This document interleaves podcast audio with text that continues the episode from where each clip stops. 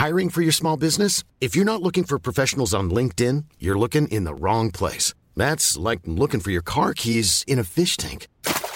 LinkedIn helps you hire professionals you can't find anywhere else, even those who aren't actively searching for a new job but might be open to the perfect role. In a given month, over 70% of LinkedIn users don't even visit other leading job sites. So start looking in the right place. With LinkedIn, you can hire professionals like a professional. Post your free job on linkedin.com slash people today. L'Entertainment Lab by Newton Studio, c'est le podcast 100% Brain Entertainment. Créatifs, responsables de marque, directeurs de plateformes technologiques, Pure Players Entertainment et Communicant 3.0 nous partagent leur point de vue sur l'avenir des marques et du divertissement à l'ère digitale. Ce podcast est animé par Alexis Ferber. Bonjour à tous, on est ravis de- d'accueillir Christophe Sommet, euh, directeur du pôle thématique TF1 l'Entertainment Lab. Bonjour à toutes et tous. Euh, voilà, l'Entertainment Lab, c'est vraiment euh, le programme qui est dédié au divertissement, aux marques et aussi euh, aux nouveaux médias. Christophe, tu as, un, parcours qui est venu du conseil et de la finance, puis tu es allé vers les médias. Est-ce que tu peux nous raconter cette histoire? Et je crois que ça passe par le Texas. Exactement. J'ai eu un parcours un peu atypique dans, le secteur audiovisuel. J'ai une formation école de commerce à, Paris. J'ai eu envie de partir compléter ma, ma formation à, travers un MBA que j'ai donc fait effectivement au Texas, à Austin. Euh, ensuite, euh, quelques stages en banque d'affaires, en fusion-acquisition, un début de carrière en conseil en stratégie, un passage par la holding du groupe Bouygues, et me voilà arrivé chez TF1 en 2004. euh, tout simplement parce que passionné de médias euh, et de, de- dans, dans un circuit un peu euh, classique français où on vous range dans des cases, euh, j'ai utilisé un petit peu cette voie détournée pour arriver dans le secteur qui me plaît, voilà, les médias. Tu avais cette passion plus jeune et enfant, un rêve un peu de télévision ou même pas forcément Euh, Alors, c'est oui, parce que moi j'ai été biberonné à, à la télé euh, depuis, depuis tout jeune, une vraie passion euh, sur plein de styles de programmes différents, un petit peu déjà attiré par, euh, par, par les magazines, les documentaires. Euh, donc quelque part, oui, c'était un, un accomplissement, euh, je dirais, un petit rêve de gosse euh, qui s'est concré- concrétisé plus tard. D'accord. Il y avait des programmes qui plus jeunes t'avaient marqué, par exemple euh, Alors, bah, c'est un peu le- le- le- le- l'originalité du truc, c'est Où et Nature avec Nicolas Hulot, euh, qui m'a marqué des, des- des- petits. Après, c'était les, les- films animaliers, euh, je peux citer euh, Perrin. Il y avait les Cousteau aussi, même si suis un petit peu plus vieux que, que l'époque Cousteau originelle, mais voilà. Sur, sur l'histoire ou autour de l'histoire, c'est plutôt du cinéma. Moi, c'est les euh, Bertolucci, les Milos Forman, euh, les. Amadeus, les- Le Dernier Empereur. Oui, euh, des grandes fresques his- historiques et qui ont une portée euh, dans la société. Ouais, du divertissement avec une crédibilité historique derrière, euh, voilà, du grand spectacle. Bon, bah alors tu t'es retrouvé ensuite au cœur de ta passion, puisque donc aujourd'hui tu t'occupes du pôle thématique de TF1, euh, avec des chaînes comme TV Braise euh, ou Choya TV. Euh, alors on va parler un peu de storytelling, parce que c'est un peu l'ADN de l'Entertainment Lab, autour du scénario, des idées, des programmes, tout part bien sûr de la création. Est-ce que tu peux nous dire ce qui fait la force d'un pour toi un bon storytelling? Et puis comment tu travailles ça au niveau de tes formats, des concepts que tu vas chercher en termes de programmes? Et comment tu évalues aussi tous ces programmes, un peu les coulisses de, ton métier? Alors, si on parle euh, des, des chaînes Ushuaïa TV, Histoire TV, euh, donc deux chaînes documentaires, euh, je dirais ce qui, ce qui nous attire dans, un projet documentaire, c'est un, évidemment, que les projets euh, cadrent avec nos lignes éditoriales, donc autour de l'histoire pour Histoire TV, euh, que ce soit de l'histoire ancienne jusqu'à l'histoire contemporaine, de la géopolitique, ou côté Ushuaïa sur l'évasion, le voyage à découverte et, important, la protection de l'environnement. Donc, un, voilà, que, les projets qui nous soient proposés cadrent avec ces- thématiques. Ensuite, euh, euh, je dirais ce qu'on recherche, c'est toujours de, l'inédit, euh, donc à travers des, nouveaux sujets, des sujets peut-être déjà traités, mais avec des archives inédites, des angles, des points de vue différenciants. Euh, je dirais évidemment une attention particulière à la dramaturgie. Euh, voilà, puisqu'il faut toujours arriver à, à- à maintenir l'intérêt euh, de nos téléspectatrices et nos téléspectateurs dans un monde où euh, le rythme s'accélère, euh, où les formats le plus courts ils sont, le plus ils sont attrayants, et notamment pour les jeunes. Nous, on essaie de s'inscrire aussi dans un temps long, Mhm. donner du temps au temps pour raconter les histoires. Je pense que c'est important aussi Mhm. de- de- de- d'être en contre-pied par rapport à, à- à cette vitesse euh, qu'on connaît tous. Euh, et de l'authenticité, des histoires, euh, des histoires vraies, Mhm. voilà, on est surtout sur du format 52 minutes sur, sur, sur les chaînes documentaires. Et, et, voilà, et je peux dire qu'honnêtement, sur le marché de la production française patrimoniale, documentaire, on a énormément de, de talents. et c'est un vrai plaisir, un vrai bonheur euh, d'arriver tous les jours euh, au, bureau et de se dire tiens, qu'est-ce qu'on va recevoir aujourd'hui comme nouveau projet? Quel Mhm. auteur, quel réalisateur, quel producteur va nous contacter pour nous proposer encore un projet nouveau? Euh, Bah, c'est sympa, fait, donc ça. c'est juste épanouissant. Tu es au cœur d'une nouveauté de projet. Et alors, donc pour toi, un très bon documentaire, c'est un mix un peu entre, tu dis, de l'inédit, de l'authenticité, Qu'est-ce qui fait pour toi vraiment un, très très bon documentaire il y, a- ça, et il y a aussi euh, le, choix, le parti pris euh, du, sujet en lui-même. Euh, moi, ce qui m'intéresse aussi dans, le genre documentaire, c'est qu'on peut faire progresser les, choses, les sujets, les valeurs, creuser le sillon. Je pense par exemple à ce très beau documentaire qu'on a fait il y a, il y a quelques années de ça, qui s'appelle L'étincelle, une histoire des luttes LGBT. Euh, L'idée étant de partir des émeutes de Stonewall à New York pour raconter 50 ans euh, de lutte LGBT. Pour moi, c'est ce genre de sujet-là aussi où euh, les chaînes documentaires ont leur rôle. Euh, c'est l'inclusion, c'est l'évolution des droits des femmes. Euh, par exemple, en ce moment, on diffuse sur Histoire TV un autre documentaire sur Joséphine Baker à, Mhm. à l'occasion de sa panthéonisation euh, le 30 novembre. Voilà, un destin français unique. Euh, voilà, c'est aussi révéler les personnalités moins connues, méconnues. Euh, et, et à travers le documentaire, c'est un genre particulièrement adapté pour faire tout ça. Ça veut dire que le documentaire, pour toi, c'est vraiment le genre, le format le plus adapté à tout ce qui est évolution de la société, finalement, par rapport à tous les formats qui existent, tu trouves? Oui, ben, disons le, plus dédié à ça. Après, c'est vrai que dans la, fiction, le cinéma, on peut, euh, on, peut faire euh, état d'évolutions, mais c'est vrai que le genre documentaire, reportage, euh, le magazine, voilà, un, petit peu ces trois styles de, de- programmes sont ceux dans lesquels on peut avoir un parti pris, je dirais, le plus engagé euh, sur, sur ces sujets-là. Et alors sur l'écrit justement, parce que ça j'imagine c'est vraiment du prototype, euh, tu, comment tu t'adaptes? Parfois il y a des gens qui arrivent avec une page, parfois c'est très écrit, parfois il y a des séquences et des invités. Euh, Est-ce que tu as un peu hum, des recettes là-dessus ou qu'est-ce qui se fait et qu'est-ce que toi t'aimes bien avoir en termes de narration aussi sur un documentaire? Alors, c'est, je dirais, ça peut être un peu tout. Euh, après, on, aime bien nous dire à nos, producteurs, auteurs réels, euh, bon bah, euh, ne nous écrivez pas forcément tout de suite une bible de 600 pages sur, sur votre projet, évidemment. Donc, arriver avec au, moins quelques pages avec sur bon bah le sujet, la manière dont vous allez le traiter, une liste aussi peut-être d'intervenants, une idée du budget, du plan de financement. Donc des choses à la fois très sur la création et d'autres sur la faisabilité des, des projets. Il y a des personnes avec lesquelles on a déjà travaillé, on sait, Mhm. on leur fait confiance, on sait comment ils vont bosser. Euh, donc je dirais, voilà, ça peut être un échange même verbal ou euh, quelques lignes par mail où, euh, où ils, nous, ils nous checkent et, et- Mhm. et- et on dit, bon, bah, allez-y, creusez. Il y a un peu tout.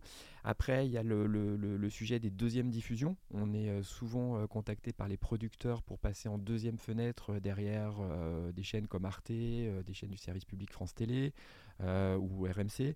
Et donc là, il y a déjà un projet qui a déjà été proposé au primo-diffuseur. Et donc là, on arrive en complément de financement, euh, où là, bon, bah, les choses sont, sont déjà bien, euh, je dirais, cadrées par le, le primo-diffuseur. Euh, D'accord. voilà, sur, sur nos chaînes aussi, euh, c'est quelque chose qui, qui nous tient à cœur. Euh, c'est la capacité qu'on a eu, qu'on a de, de donner leur première chance à, à- à des jeunes talents. Mhm. Je pense par exemple à Ushuaïa TV, on est partenaire du, du festival Paris Science à l'occasion de la fête de la science tous les ans. Et cette année, pour la sixième fois consécutive, on a lancé le prix du premier prix du premier film scientifique. Donc Mhm. on donne la chance à un réalisateur qui n'a jamais fait de film, et en l'occurrence de film scientifique, de faire son premier film avec une société de production.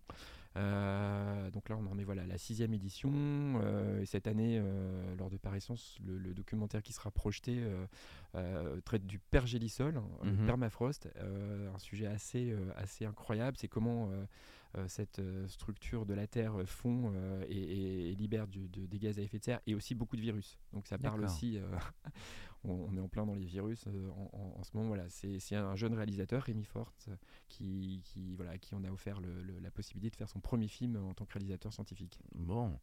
Et alors, ça veut dire qu'il y a, en termes de cycle, ça prend des durées assez variables entre tu dirais votre accord et puis potentiellement une mise en production? On parle parfois de quel type de durée? Alors là, en l'occurrence, pour, euh, pour l'exemple de, de, Paris Science, c'est un an, euh, puisque euh, il y a la remise du, du, prix l'année 1 et l'année 2, il y a la, diffusion en avant-première lors de l'édition suivante de Paris Science. Mhm. Après un cycle documentaire, je dirais ça peut être très long comme disons court sur, sur plusieurs semaines, voire plusieurs mois. En l'occurrence, le documentaire sur Joséphine Baker euh, qu'on fait euh, pour la diffusion à l'occasion de sa panthéonisation, il a été réalisé en, quelques semaines, euh, puisqu'on a eu la, décision d'Emmanuel Macron de la panthéoniser il y a mmh. quelques semaines, quelques mois de ça. on s'est tout de suite dit, bah, évidemment, ça fait partie du sens des valeurs de la chaîne Histoire TV, de, transmettre qui était ce destin français incroyable.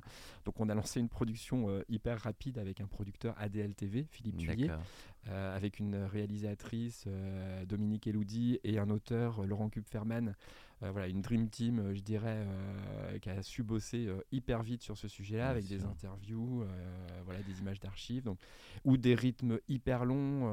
oui, quand ça s'échelonne dans le temps, avec des, des voyages à l'international. Oui, donc ce qu'il faut que c'est intéressant pour l'éditeur, c'est que c'est extrêmement, on va dire, sur mesure. Et puis il y a parfois des documentaires qui doivent se faire, comme tu dis, dans l'urgence, parce qu'il y a une actu qu'il va falloir engranger des images. Exactement. Et puis parfois ça va s'échelonner sur plusieurs mois, parce qu'il y a dans la technique de tournage plusieurs euh, Dans l'animalier aussi, euh, on est hmm. parfois sur des cycles longs euh, où il faut observer pendant des mois des, des, des, des, milieux naturels pour essayer de détecter bah, l'animal, l'insecte, voilà, hmm. qu'on ne peut pas planifier. Je dirais donc ça c'est un peu la magie aussi des tournages, d'arriver à avoir ces, surprises et parfois des grandes déceptions. Euh, où on n'arrive finalement pas à capter l'image euh, qu'on attendait, qu'on avait promis euh, aux, diffuseurs. C'est aussi ça, la magie du documentaire. Parce que c'est souvent un triptyque, donc il y a l'auteur et le concept, il y a la réalisation et le point de vue, la production. Pour toi, c'est vraiment l'alchimie des trois ou est-ce qu'il y a quand même un point de vue qui est toujours clé pour toi, qui est l'auteur, le scénariste, le metteur en scène? euh, Moi, je, qui reste un peu la tradition française aussi dans tous les, métiers, je dirais? Je dirais que c'est comme une bonne recette. Hein. Il y a tous les ingrédients et la manière de mettre tout ça en, forme. Il ne faut pas oublier aussi la musique. La musique. Euh, voilà, où sur le documentaire, je dirais, alors sur un certain type de documentaire, c'est quelque chose de très important, euh, les choix musicaux. Euh, et, aussi le diffuseur. Donc c'est comme une équipe, une dream team. Ouais, voilà, c'est ça. Il faut que mhm. chacun, euh, chacun ait bien sa place, chacun sache quoi faire, comment le faire. et c'est la cohérence du projet global qui va faire foi exactement. pour emporter la Et après, ce qui est aussi important, c'est la, la, manière de le programmer ce programme euh, sur l'antenne, à quelle occasion, euh, la manière de communiquer dessus. Euh, qui, est, importante parce qu'on peut très bien faire le plus beau des programmes. Si le programme il est mal programmé, mal promotionné, mhm. finalement il ne sera pas vu. Et l'idée quand même, évidemment, c'est de produire des choses intéressante, mais c'est également aussi qu'il soit vu par le, plus grand public. Et justement, alors en quelques mots sur les, les coulisses et l'aspect acquisition. Donc aujourd'hui, vous faites quel volume d'acquisition de documentaires à l'année? Pour un peu pour les gens qui connaissent pas, bah, quel est un petit peu le coût unitaire d'un doc par rapport peut-être à d'autres formats Enfin voilà un point un peu plus économie sur ce marché que les gens bah, connaissent pas forcément de l'extérieur. Alors sur, euh, sur les chaînes documentaires Histoire TV ou Choix TV, on acquiert euh, entre 250 heures et 300 heures de, de programmes par an, donc des programmes mmh. déjà faits, euh, qu'on acquiert pour deux ans de droit en général, plusieurs passages on est autour de 2000, 3000 euros l'heure. Mhm. Euh, ensuite, il y a toute la partie production. Donc là, on est en, amont de la fabrication des, programmes. Plusieurs formes d'intervention, les coproductions ou les préachats. Et à peu près, euh, pour chaque chaîne, on doit être à peu près à 150 heures euh, mhm. de, production. Donc on apporte, nous, un montant financier à un producteur pour qu'il puisse produire, du coup, ces documentaires. Sur les 150 heures euh, à peu près par chaîne, il y en a 50% euh, qui sont des deuxièmes diffusions derrière euh, les chaînes de France Télé, Arte, RMC, entre autres, et 50%, donc des 150 heures, qui sont des productions première diffusion pour les chaînes. Donc il y a voilà, 75 heures qui sont vraiment conçu par les équipes des chaînes avec les producteurs, les auteurs, les réals, la, Dream Team dont on a parlé, les Dream mmh. Team dont on a parlé, pour avoir du contenu exclusif, inédit, inédit aux chaînes. Et là, sur les budgets de production, on peut partir de quelques milliers d'euros à quasiment 100 000 euros l'heure, en fonction de l'ambition du projet. Euh, donc une, une, échelle assez large euh, d'investissement. Bon, bah parfait. Alors, on va parler des marques euh, forcément sur le brand entertainment, parce que ce qui est aussi dans l'ADN de Newton Studio, où on se dit que bah, l'univers des marques aujourd'hui se rapproche bien sûr de plus en plus du monde du divertissement, avec l'essor notamment du numérique. alors, tu as parlé beaucoup de l'aspect engagé de certains documentaires, ça c'est important. on l'a retrouvé d'ailleurs dans certaines marques, je pense à Patagonia euh, qui allait sur euh, un documentaire Fish People dans l'univers du de, l'univers marin. Euh, est-ce que tu peux nous parler pour toi des passerelles qui existent entre le monde du doc et peut-être les nouveaux formats, les web documentaires, les médias qui l'intègrent aujourd'hui aussi dans leur narration? Je pense à certains petits docs, web docs du New York Times, ou aujourd'hui bah, le documentaire, ou des, ça peut être chez des marques comme Red Bull. Il y a aujourd'hui le doc, c'est aussi un format qui vit aujourd'hui dans plein de, formats, nouveaux formats. Donc euh, voilà, avoir un peu ton avis là-dessus. Ouais, alors déjà la bonne nouvelle c'est que ça foisonne. Euh, mmh. C'est hyper stimulant euh, pour nous, je dirais, des médias traditionnels, de, de, voir tout ce qui bouge autour de ça. Euh, évidemment, on adore ce que fait Patagonia, euh, qu'on suit depuis très longtemps, et, son patron euh, Yvon Chouinard, voilà, qui a été vraiment précurseur sur comment utiliser euh, quoi, ses valeurs euh, personnelles pour, euh, pour sa marque et à travers ça la production documentaire. Ce qui est mmh. intéressant, c'est pour ce genre d'initiative, pour pas tomber dans du greenwashing, c'est vraiment rester sur le fait que les marques ne, ne, fassent pas du public reportage mmh.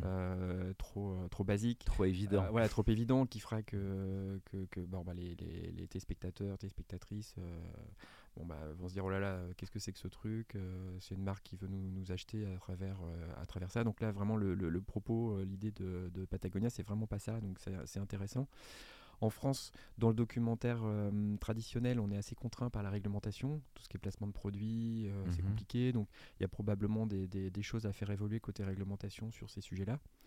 Euh, et après, c'est vrai que sur le digital, qui est beaucoup, beaucoup moins encadré euh, que la diffusion télé, euh, c'est là où ça foisonne et c'est là où il faut aller regarder les talents, les formats, les nouvelles formes d'écriture, les narrations, mhm. pour peut-être essayer de, de, de, de s'en inspirer pour faire évoluer les, les docus classiques. D'accord. Euh, voilà, c'est une espèce de dialogue entre euh, les médias traditionnels et les nouveaux médias euh, pour peut-être essayer d'inventer ensemble des, des, formes de, de, documentaires hybrides mhm. qui peuvent peut-être faire venir des, des, téléspectateurs des nouveaux médias vers des médias plus traditionnels et à contrario peut-être intéresser nous nos téléspectateurs mhm. vers, vers des nouvelles choses qui se passent sur le digital.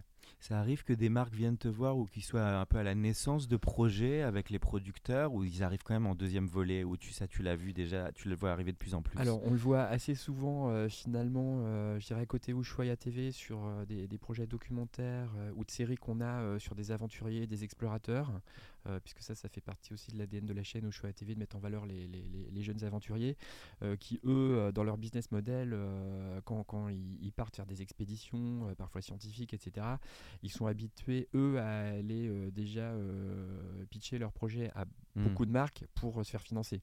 Donc il y a du financement qui arrive à travers du matos, à travers de l'accompagnement logistique, à travers aussi peut-être du cash. Mhm. donc on se sert aussi de cet écosystème-là de l'aventure pour euh, compléter le financement de la production euh, d'un documentaire.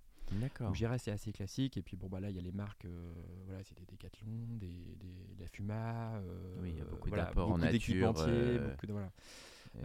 après, il y, y, a parfois des, des, des cofinancements possibles avec d'autres marques médias. Red Bull, il y a Geo, il y, y, a Outside, il y a des, des marques de micro-aventure, d'aventure médias et aussi euh, fabricants euh, de, matériel. tout un écosystème qui est en train de se créer. voilà, pour qu'on puisse éventuellement travailler tous ensemble. tu sens en tout cas que ça, ça se libère dans la créativité. Tu donnais l'exemple de Patagonia.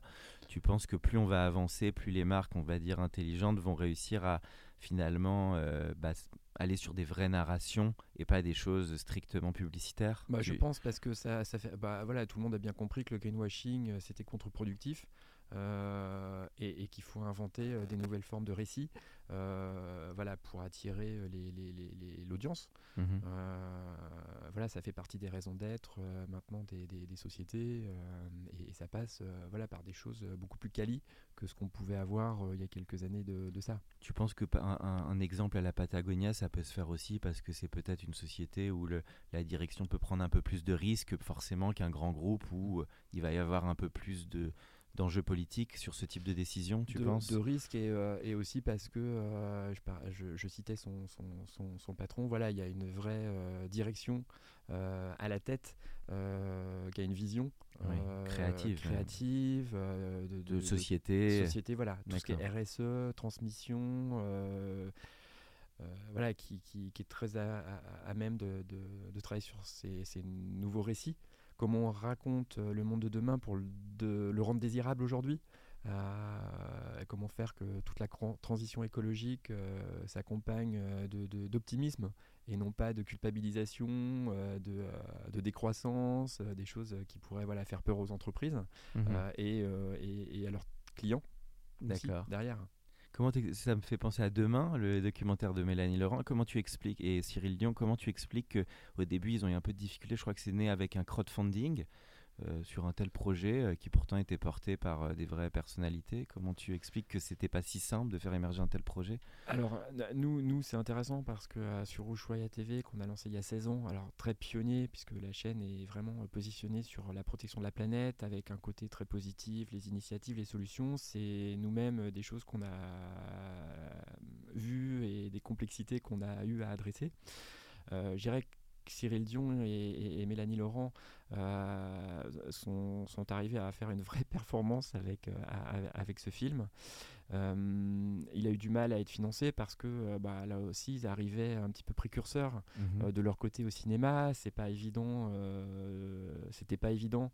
Il fallait des couilles, si je puis me mhm. permettre, pour, pour aller sur, un tel sujet, sur un tel sujet, pour des, une diffusion mainstream en cinéma. Voilà.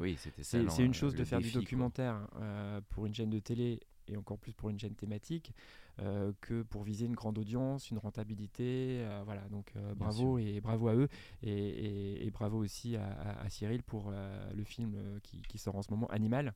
Mhm. voilà, qu'il faut, qu'il faut tous évidemment aller voir. Alors on va parler de diffusion et puis aussi un peu du nouvel écosystème. Alors aujourd'hui finalement un programme bah, c'est aussi une sorte de marque parce qu'à un moment donné bah, il faut le lancer, il faut que les publics soient au rendez-vous. Euh, il y a un plan qui s'organise, marketing, j'imagine, un travail avec la, direction des programmes. Euh, souvent, peut-être aussi aujourd'hui, ce qui se joue, c'est de faire venir grâce au digital les gens aussi dans, à la télé. il y avait des vraies porosités aujourd'hui entre les deux. Est-ce que tu peux nous en parler de comment tout ça s'orchestre en fait? Alors effectivement, je dirais alors pas forcément pour tous les programmes parce que c'est compliqué, mais je dirais sur les, les, les, programmes sur lesquels on veut mettre l'emphase, euh, il y a tout un plan de bataille effectivement qui se prévoit en amont de la diffusion. Euh, avec plusieurs euh, volants. Euh, évidemment le volant éditorial.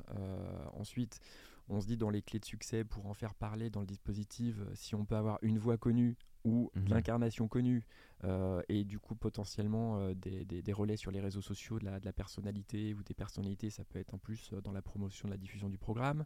Pour certains types de, de, sujets, je pense à par exemple un documentaire à impact qu'on a fait qui s'appelle What the Fish, mhm. avec la vocation de faire changer derrière la réglementation de la pêche électrique au niveau européen.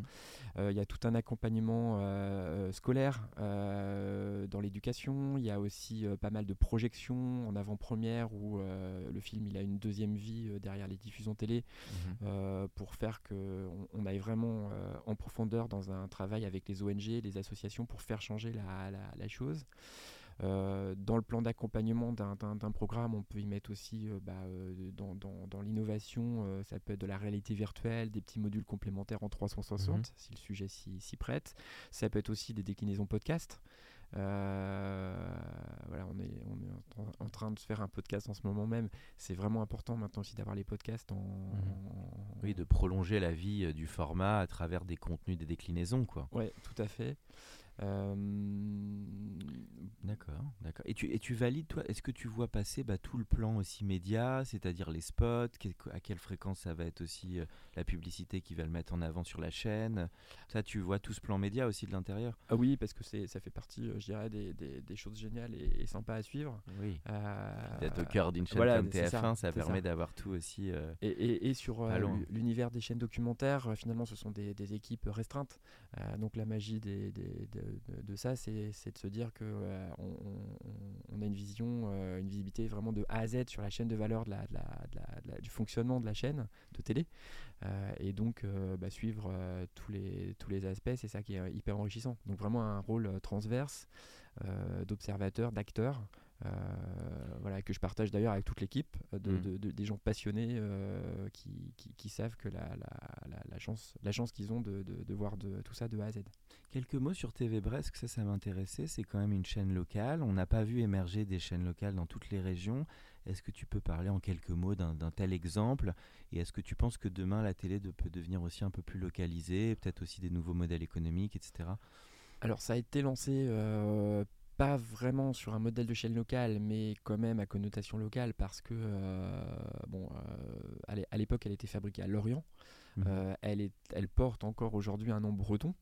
Mhm. Donc l'idée au départ, c'est d'avoir une chaîne généraliste. c'est Patrick Lelay qui voulait ça à l'époque.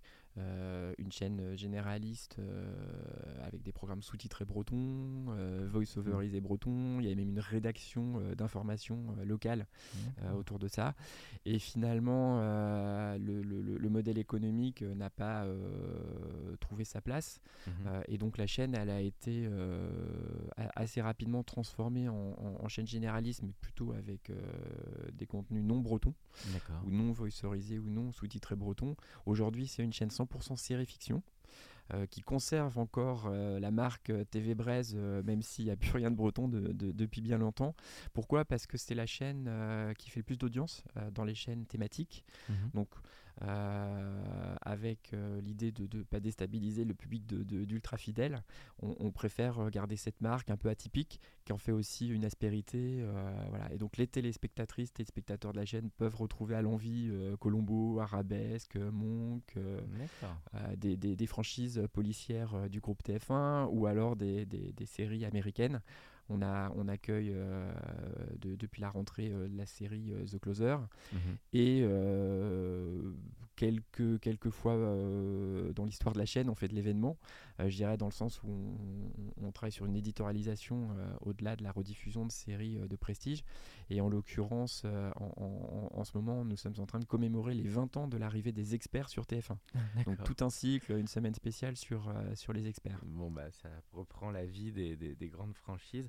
Alors on va parler un petit peu du nouvel écosystème. On est forcément un petit peu obligé d'en parler des les plateformes qui ont aussi bah, redéfini le paysage et qui ont mis la barre haut aussi euh, en termes de, de, production de documentaires.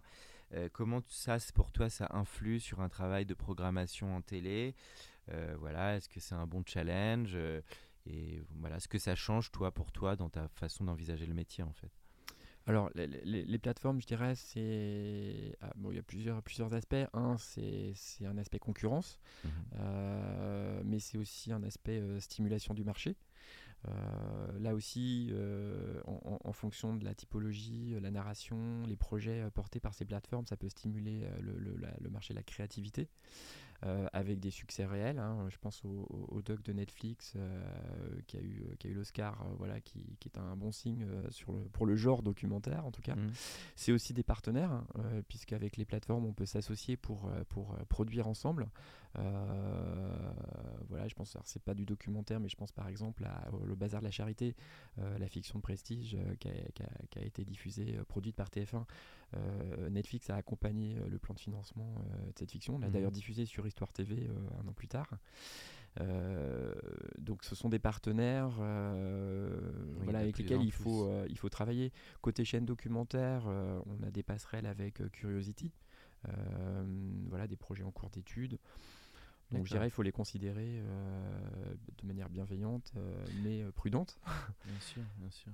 Dans leur manière de bosser, tu, parfois on dit qu'ils donnent un peu plus entre guillemets les clés du camion à la prod. Est-ce que qu'est-ce que tu vois que de vraiment de, comment tu dis? Ou l'inverse. Ou l'inverse. Ah, donc j'imagine ça dépend des, exemples.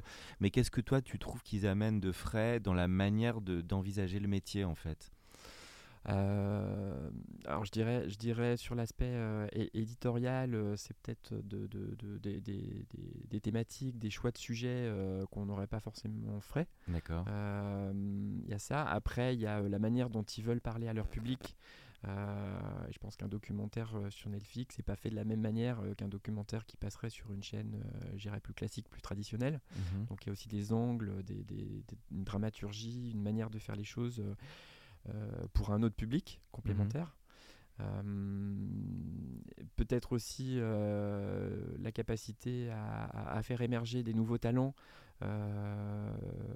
voilà, là où peut-être sur des médias traditionnels, on est habitué, trop habitué peut-être à bosser avec les, mêmes personnes. Mhm. Euh, donc c'est aussi un moyen de faire émerger voilà, des, jeunes talents. C'est aussi euh, bah, les plateformes qui ont une assise internationale, c'est aussi des budgets significatifs. Et là, c'est vraiment le nerf de la guerre aussi à un moment donné. C'est comment on finance. Plus on a de l'ambition pour un projet, bah, plus il faut de l'argent pour le faire. Et donc, euh, voilà, c'est des acteurs euh, qui sont. Euh, qui sont Comme The Last Dance, par exemple, qui était, je crois, un budget assez important. Je sais plus si tu, tu, en avais pas, tu te souviens quel est le budget à peu pas près exactement, mais c'est projet? C'est beaucoup. C'est beaucoup. Alors effectivement, voilà, il faut avoir l'air insolite pour produire ça. Et, après, ce qui est intéressant, je pense, pour ces projets-là, c'est la, la, capacité à, à, à, les voir diffuser à l'international. Oui. ou nous-mêmes sur les projets documentaires qu'on participe à produire, euh, tout producteur euh, qui a besoin d'argent, il réfléchit international. Donc à travers des coproductions internationales, des pré-achats internationaux, des pré-ventes, euh, ça fait vraiment partie maintenant des jobs des, producteurs d'imaginer des budgets avec des plans de financement voilà, qui couvrent l'international. Est-ce que ça impose aussi le genre de, de la série documentaire qui forcément s'adapte pas mal aux plateformes, qui est dans les habitudes de consommation, entre guillemets les habitudes de, de visionnage parce que tu en penses bah, y a, Alors c'est très vrai pour les, des fictions. Euh, après pour du documentaire, euh, il y a beaucoup, beaucoup d'exemples aussi d'unitaires, euh, voilà, one shot qui, qui, qui, marche bien aussi. Je dirais là c'est lié à la thématique. Alors, en termes de, de, goût, on arrive vers la fin du podcast Entertainment Lab. tu peux peut-être nous parler de. Ça peut être un film, une série, un livre, un album de musique de, de goûts euh, récents ou, euh, ou, passés même qui t'ont marqué ou façonné euh bah, Ce que je disais tout à l'heure, voilà, les, les, les, les, les magazines voilà, qui m'ont inspiré quand, quand j'étais plus petit, plus jeune, c'est c'est Ushuaïa Nature. Hein, c'est pas, pas une joke, hein, c'est vrai. Du coup, c'est un, mmh. peu, un peu magique de travailler pour la chaîne Ushuaïa TV aujourd'hui. voilà, en complément, je peux dire, euh, bah, dans les bouquins que je suis en train de lire en ce moment, euh, j'adore Marie Otavi et la biographie qu'elle a écrite sur euh, Karl Lagerfeld. Mhm. Et, pour compléter, je suis en train de lire aussi le, dernier ouvrage de Christophe Bourseillet qui s'appelle Ombre invaincu. C'est l'histoire de, des la survie des, de la collaboration après la Seconde Guerre mondiale. Donc euh, deux choses complètement différentes. D'un côté un créateur de mode euh, emblématique et un sujet plus historique de l'autre, ou alors la, bio de, euh, d'Anne Sinclair aussi, passé composé. D'accord. pour un jeune programmateur ou une jeune programmatrice qui se lancerait aujourd'hui dans le métier de la télévision, tu donnerais quel, quel conseil voilà, avec tout ton parcours? Je dirais d'être de, d'être curieux, euh, ouvert. Euh, après, ce sont des jobs, euh, voilà, il n'y a, pas, y a pas beaucoup de place. Mmh. Donc vraiment, si c'est si c'est un, comment une envie réelle, voilà, c'est toujours d'insister pour, pour arriver à, à, pénétrer les chaînes. voilà, et, et très très télé, téléphage.